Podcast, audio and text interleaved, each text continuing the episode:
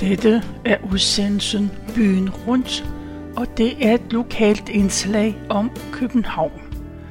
Mit navn er Tove Christensen, og jeg har været på Københavns Stadsarkivs hjemmeside. Under erindringer har jeg fundet noget, som John Groh har skrevet. Han er født i nitten tredive, og hans overskrift er Træk af en borgerlig københavnsk families liv fra ca. nitten treogtredive til halvtreds. Det her, det er anden del. John Groh har valgt at inddele hans erindringer i kategorier. Der var skole, trafik, dagligdag og selskabelighed. Her i anden del kommer vi ind i afsnittet, der hedder trafik. Sporvogne, det hørte vi om i det første afsnit. John Groh skriver, der var andet end sporvogne. Ganske enkelte buslinjer kørte i København. Især de to strøgbusselinjer, som vist dengang hed linje elleve og linje nitten. Som kælenavnet antydede, kørte de gennem strøget. Det var dengang trafikeret i begge retninger, også med busser. Vindueshopping var et yndet københavnerbeskæftigelse, og for at begrænse sporten, så kostede det fem øre ekstra at køre med bussen gennem strøget. Så fik man en lille ekstra billet. Også her var klippekortet med seks klip til femogtyve øre. Fem øre var sparet, var fem øre tjent. Da de gamle omstillingsbilletter engang sidst i trediverne erstattes af timebilletter, måtte man også indføre, at en timebillet blev annulleret, hvis den engang havde været brugt til en strøgbus. Trolleybusserne fra Nørrebro og mod nord var en tredje befordringsmiddel. En blanding af bus og sporvogn, kaldet trolleybusser, selvom strømaftagningen skete ved en slæbesko i modsætning til sporvognene, hvor der skete med en trolley. Når man boede på Amager, var der langt mere attraktive transportmidler. Havnens motorfærge, der på kort tid bragte en fra Christianshavns Torv til Kongens Nytorv, og ikke bare kostede de kun ti øre, men der var også børnebilletter til fem øre. femten øre for at komme til Kongens Nytorv med båd, men fyrre øre med sporvogn for en voksen og et barn. Og ligegyldigt, hvor sporvognsglade vi børn var, så var sejlturen endnu morsommere. Det var ret små, åbne både, så vejret kunne være så dårligt, at sejladsen var indstillet. Båden sejler, når flaget er hejst, forkyndte skiltet sammen med billetpriserne. Så snart man var ude over den allerførste barndom, blev cyklen københavnernes transportmiddel per excellence. Bilerne havde endnu ikke erobret alt, og de fleste gader af middelbrede havde cykelstier i begge sider. Sommer og vinter var cyklen drengenes foretrukne befordringsmiddel. I de strenge vintre, godt pakket ind i gamle uldsokker og hvad der ellers kunne skaffes til at holde varmen. Et stift ben var ingen hindring for en cyklist. Sindrige pedalkonstruktioner lod mange invalid klare dagen og vejen på en cykel i stedet for en rullestol. Varer bragte stadig ud med hestevogn, og også skraldevogne var hesketrukne. Hestene kendte rutinen, og skraldemændene kunne koncentrere sig om at hente skraldebøtterne i gårdene og læsse på vognen. Det krævede kun en lille kommando, så gik hestene selv med vognen til næste holdeplads. Morgenmad på kaffebaren til skraldemændene og muleposen til hestene, så alle fik et lille hvil. Gråsporverne, de flokkedes om begge ender af hesten. Der kunne spilles lidt havre fra muleposen, og som hos mange planteædere var der en del ufordøjet korn i det, man kunne få fra den anden ende. Krigen bragte ændringer i trafikmønstret. Benzinen forsvandt, og med den busserne. Amagerbanen, der netop var blevet erstattet med busdrift, kom igen med sine gamle damplokomotiver. Strøgbusserne forsvandt, og man har åbenbart ikke troet, de kom igen, for numrene elleve og nitten blev overtaget af et par sporvognslinjer. Udbringen af det livsnødvendige øl var ikke noget problem. Carlsberg brugte stadig sine jyske heste og Tuborg sine heste, og på mange fabriksindkørsler var de gamle hastighedsbegrænsningsskilte til alt held ikke fjernet endnu. Der stod hverken fem, ti eller tyve kilometer i timen. Der stod ganske enkelt skridt som kommando til at tage hestene fra trav over i skridtgang. Firmaerne måtte lade bilen stå og genindføre hestevognene eller ty til generatorgassen. Taxaen fik det på samme måde, generator eller hestedrosje. Den sidste dyrere end den første. Cykeldæk og slanger forsvandt, og man kunne se cykler med de mest fantastiske erstatninger. Tykke stykker tovværk splejset sammen om fælgen eller rækker af korkpropper trukket på et stykke ståltråd.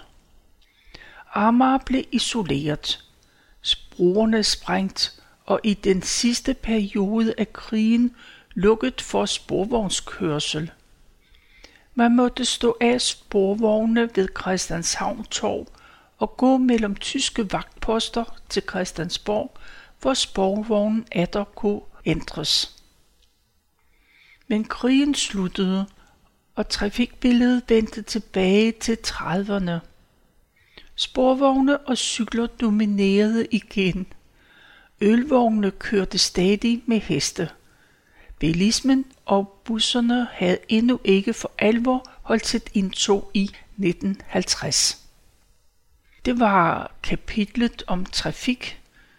Det næste kapitel, det hedder dagligdag. Dagligdag for mig, som for de fleste børn, præget af de hjemmeløbende husmødre. Børnehaver var en sjælden fortielse. Vi gik hos vores mødre, eller for mit vedkommende, hos min farmor.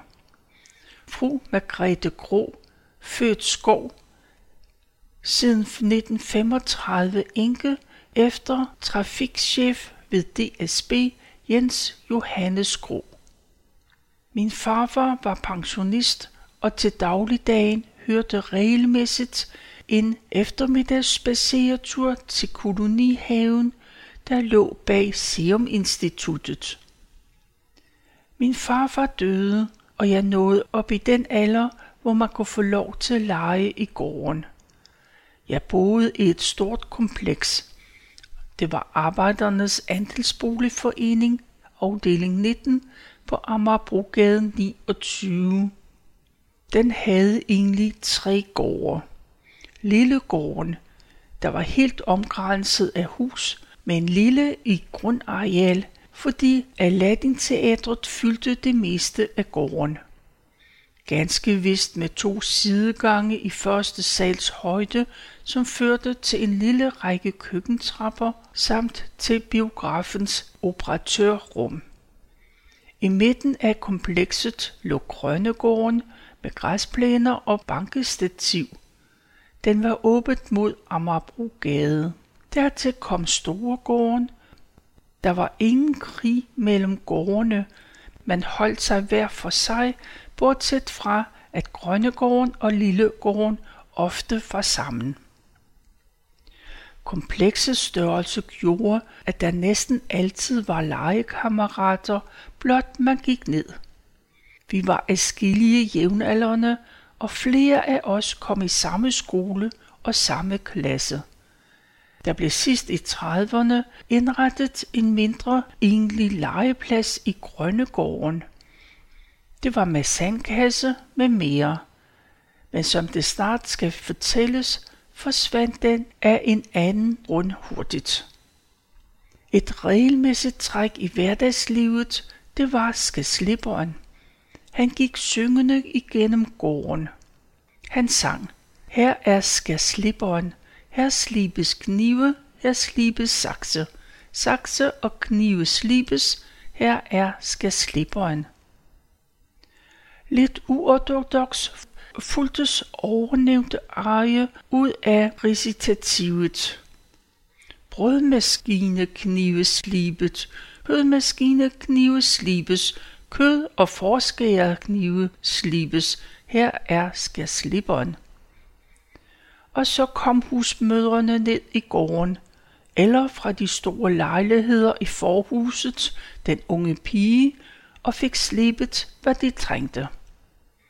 Der kom andre besøgende i gården. Kartoffelmanden kom regelmæssigt. Tre halve kilo for halvtreds øre. Seks halve kilo for en krone. Og så bad man om seks pund kartofler og fik det. Metersystemet var ganske vist indført for længe siden, og der kom ikke skilte med pund og pot. Men man skiltede med halve kilo og regnede i pund. Lierkassemanden var også fast gæst. Så fik man et tilfældigt repertoire af ældre og nyere slagere med decembervariationen i form af julesalmer. Småmønterne blev kastet ned fra vinduerne, pakket ind i lidt avis eller et stykke visepapir, så det var lettere at finde på asfalten. Vi børn sprang rundt og samlede op og lagde det i den dertil anbragte skål, mens lierkassemanden højligt tog kasketten af, bukkede i retning af vinduerne som tak. Eftermiddagen brugtes regelmæssigt til tur i byen. Underforstået, strøget, ind med linje ni eller havnemotorfærge til Kongens Nytår og hjem med linje fem eller to.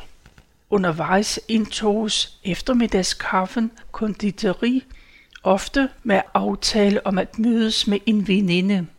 Min farmor havde en del veninder på cirka sin egen alder. De fleste var også enker. Langt de fleste af disse folk, der havde kendt hinanden i en menneskealder, opretholdt formerne til det sidste. De sagde, goddag, fru trafikchef, eller under tiden det formløse, goddag, fru Groh. Der var meget få, der sagde, goddag, Margrethe.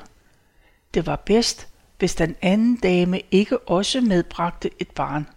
Lege måtte man jo alligevel ikke, når man var med på konditori. Men var man to, kunne man risikere at skulle dele en solvand. Var man alene, kunne de jo ikke spise en af med mindre end en hel. Om sommeren kunne det jo ske, at aftalen om kaffedrikning gik ud på, at den skulle finde sted i Tivoli. Det gav anledning til hurtig udrykning, for det var vigtigt at komme ind inden klokken fjorten. Indtil da var der halv pris. Vist tredive øre for voksne og femten øre for børn. Tivoli havde også diverse glæder for børn i form af legepladser og legeonkel og legetante. At bruge penge på forlystelser var ikke normalt. Det kunne ske, man fik en tur i børnekarusellen, og ved særlige lejligheder, f.eks. fødselsdage, så var der tre ture i de rigtige forlystelser. Og så kommer turen til krig og besættelse. Det havde ikke den store indflydelse på dagligdagen i starten. Der var rationering. Kaffedrikning blev til kaffeerstatningsdrikken, men en sodavand var stadig en sodavand. I gården skete der noget. Først skød et træskur op og inddrog en tredjedel af grønnegården, og året efter forsvandt resten i et nyt og større skur. Det var tørveskuret. I stedet for koksbiler, der leverede koks til centralfyret et par gange om ugen, kunne man nu købe tørv til en hel vinter. Det gav helt nye lejligmuligheder. Et tørveskur er beklædt med brædder med store mellemrum. Tørv skulle ligge luftigt, så de kunne tørre. Mellem overkanten af væggen og taget var der yderligere stort mellemrum. Altså om bag skuret, op ad væggen, brædderne var spredt nok til, at fødderne kunne få fæste. Under taget kunne man smyge sig ind, og så kunne man bygge hule i tørverne. De våde tørv brændte skidt i centralfyret. Man selv antændte godt, og hullerne blev under tiden fyldt med besynderlige dampe.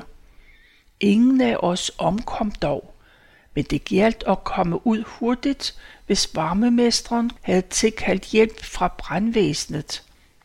Det skete regelmæssigt, når varmeudviklingen blev for stærk.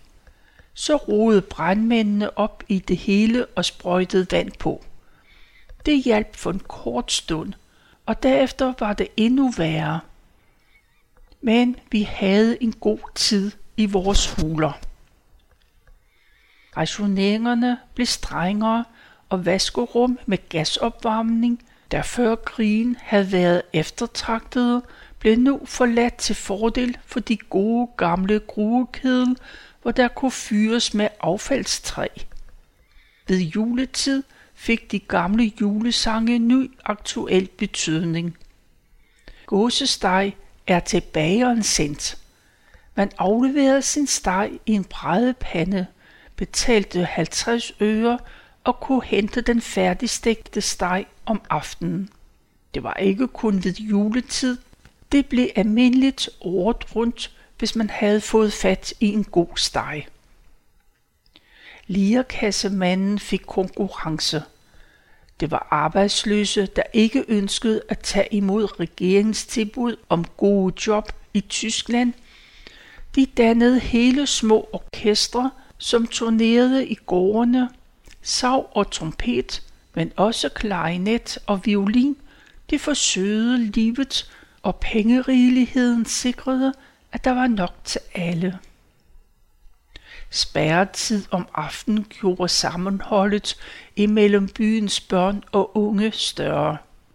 Man kunne ikke gå hvor som helst, men gennem gårde, over lofter eller gennem kældre kunne man stadig mødes med husets andre, også efter spærretid.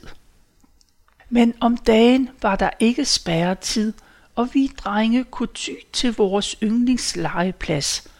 Det var Amagerfællet. Uanset tyskernes anvendelse af fælleden, skydebaner med mere, var der stadig mulighed for et spændende lege. Ikke mindst i de strenge vintre, hvor alle de fugtige områder var isdækkede.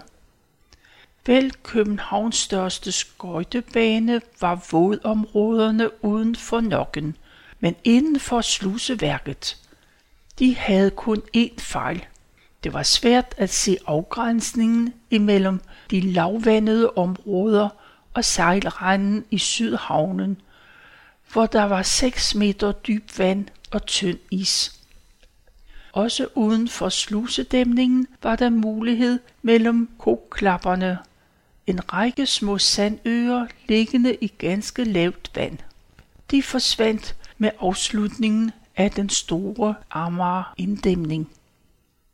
Når frosten startede, og der var rimelig grund til, at isen kunne bære, startede blandt andet Karl, Eivind og jeg ud af islagte grøfter, søer og moser mod Nokken. Reglerne var enkle.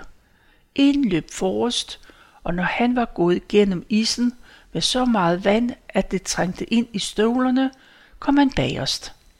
Vi var i reglen alle tre godt våde, når vi kom hjem. Folkestrejken gav de lokalt kendte nye udfordringer. På cykel af småveje og stier ud til amagerbønderne for at købe den mad, de havde svært ved at bringe ind, og andre havde svært ved at få. Og mig kom også i nitten femogfyrre. Udlandet trak, og blot for at rejse til Sverige skulle man jo have pas. Det var der cirka en million andre københavner, der skulle. På en tidlig morgen, vel ved fire-fem-tiden, mødtes vi nogle stykker og tog plads i køen ved Københavns Rådhus. Køen voksede og voksede, indtil man åbnede kontoret. Og langt om længe gik man ind. Og fik man pas? Ak nej. En datomærket billet, der fortalte, hvilken dato man kunne henvende sig hos København Politi for at få pas. Atter en gang afsted og stå i lange køer, indtil det eftertragtede pas var i hus. Og så drog man til Sverige. Stemplet i passet. Udrejst fra Danmark. Indrejst i Sverige. Rationeringsmærker tilbageleveret for to dage. Udrejst af Sverige. Indrejst i Danmark. Udenlandsk valuta kunne ikke købes, men madpakken indbragte lidt fremmed valuta. Madpakken var tredive æg. En af de ting, der stadig var rationeret i Sverige, men let at få i Danmark. Pengene det blev omsat til kaffe, ris, sydfrugter med mere. Det var afsnittet om dagligdagen. Og det sidste afsnit, det hedder selskabelighed. Ikke alt var skole og dagligdag. Der var også regelmæssigt selskab i hjemmet. De vigtigste selskaber blev delvis planlagt allerede om efteråret, når bestillingen til Kære og Sommerfeldt skulle afgives. Det var nu ikke, fordi der blev drukket særlig voldsomt i mit hjem, tværtimod. Men min farmor planlagde altid en fire-fem af de lidt større selskaber og indkøbte vinen, så den kunne stå i ro. Mens hun såvel til dagligt som ved familiesammenkomster og andet altid lavede maden selv og ofte serverede den selv, så var der ved de store lejligheder altid hyret hjælp udefra. Det var i min tidlige barndom altid herr Langballe, der leverede og tilberedte maden. En eller to servitriser klarede serveringen. Den ene var ofte frøken Olsen. Det var min tantes unge pige. Hun har vel været femogtredive til fyrre år på det tidspunkt, men det kneb for min tante at få pensionen til at række, så tjenestepigen havde mod at gå for en beskeden løn ret til at tjene lidt ekstra. Frøken Olsen, skrev jeg, for vi børn var dresseret til at kalde hende sådan, men for de voksne var hun stadig Marie. Da jeg i den periode var henvist til at spise i køkkenet, fik jeg en kendskab til kokkeerhvervet og var fast besluttet på at blive kok. Det fik kun én væsentlig virkning. Ved en række fastelavnsfester var jeg klædt ud som kok. En lidt særpræget form for selskabelighed var britaftenerne. Så blev der inviteret et passende antal personer, og efter middag og kaffen fordeltes man ved bridgebordene. Værtinden spillede i reglen ikke med, der skulle jo også sørges for kaffeservering, rygelse og lidt senere drinks. Det var lidt vermouth med vand eller andre ikke ophidsende drikkevarer. Men det var stadig ikke alle, der var enker, blev i reglen sat sammen i en stue, og kvinderne ved et par borde i en anden. Og så spilledes der bridge indtil værtinden fornemmede, at de enkelte brugere havde spillet et par rumpere, og kunne forkynde, at nu var teen serveret. Derefter samledes alle igen, drak te og tog sidste sporvogn hjem. Egne biler var der ingen, der havde, og taxa blev kun brugt ved meget sjældne lejligheder. Damerne spillede også eftermiddagsbris, så lød invitationen til klokken femten, og værtinden spillede med. Der serveres kaffe, inden brit og måske en enkelt glas kirsebærvin hen på dagen. Jeg lærte tidligt at spille brit, og min tilstedeværelse ved eftermiddagsbritsene blev påskyndet. Jeg kunne spille min farmors kort, så britsen kunne gå videre, selvom værtinden kortvarigt var beskæftiget i køkkenet. Det skal måske bemærkes, at allerede da min farfar blev pensioneret i treogtredive, holdt vi op med at holde pige. Enkepensionen var endnu mindre end almindelig pension, og i nitten niogtredive flyttede vi fra vores syvværelseslejlighed over på den anden side af gangen til en femværelses. Men så sparede vi også fyrre kroner om måneden i husleje.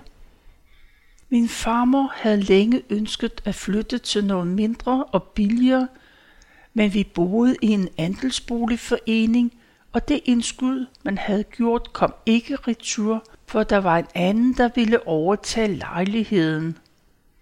Og sidst i trediverne var der masser af ledige lejligheder i København, så det varede noget, for der var en køber til andelen. Men det lykkedes, og vi flyttede. Selskabeligheden indskrænkes ved krigen. Spærretid gjorde ofte aftenselskaber umulige, og selv under spærretid var der mange af de ældre damer, der ikke turde gå ud om aftenen på de mørke og ofte ret øde københavnske gader. Eftermiddagsselskabelighed måtte erstatte aftenerne, og skulle der holdes middag, holdtes det klokken halv fem eller fem, så folk kunne nå sidste sporvogn klokken enogtyve. Min egen konfirmation, det var i oktober fireogfyrre, holdtes under tilsvarende forhold. Maden kunne man få, men vinen var dansk frugtvin i sherrytype, bordeaux-type og portvinstype. Efter kenderes mening mere type end godt var. Jeg drak med glas som god konfirmant og foretrak stadig sodavand. Der blev gjort det bedste for at holde fast ved selskabelige traditioner. Herunder holdt vi, som mange københavnere, en årlig familiemiddag i Tivoli. Freden kom, og eftermiddagsselskabelighed genoprettes. Herr Langballe havde forpagtet politigårdens kantine, så Albertinus Dinnertransportable holdt sit indtog ved chefen Albertinus Christensen. Jeg havde nået den alder, hvor jeg spiste med ved bordet, men også af Albertinus lærte jeg meget, et lille trick til brug ved madlavning. Spise med ved bordet, skrev jeg, men selvfølgelig ikke, hvis der var risiko for trætten til bords. Dette blev stadig taget højtideligt af mange, så hvis afbuddet pludselig reducerede gæsterne til at være tretten, så var jeg atter forvist til køkkenet, hvilket jeg i øvrigt intet havde imod.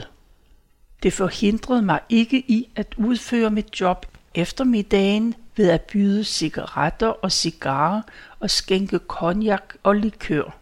Cigaretter og cigarer var blevet mig betroet allerede som ret lille. Flaskerne blev jeg først betroet efter krigen. Så langt John Grohs erindringer. Du kan læse hele hans erindring og mange andres på k b h punktum d k. Og det var også slutningen på den her udsendelse.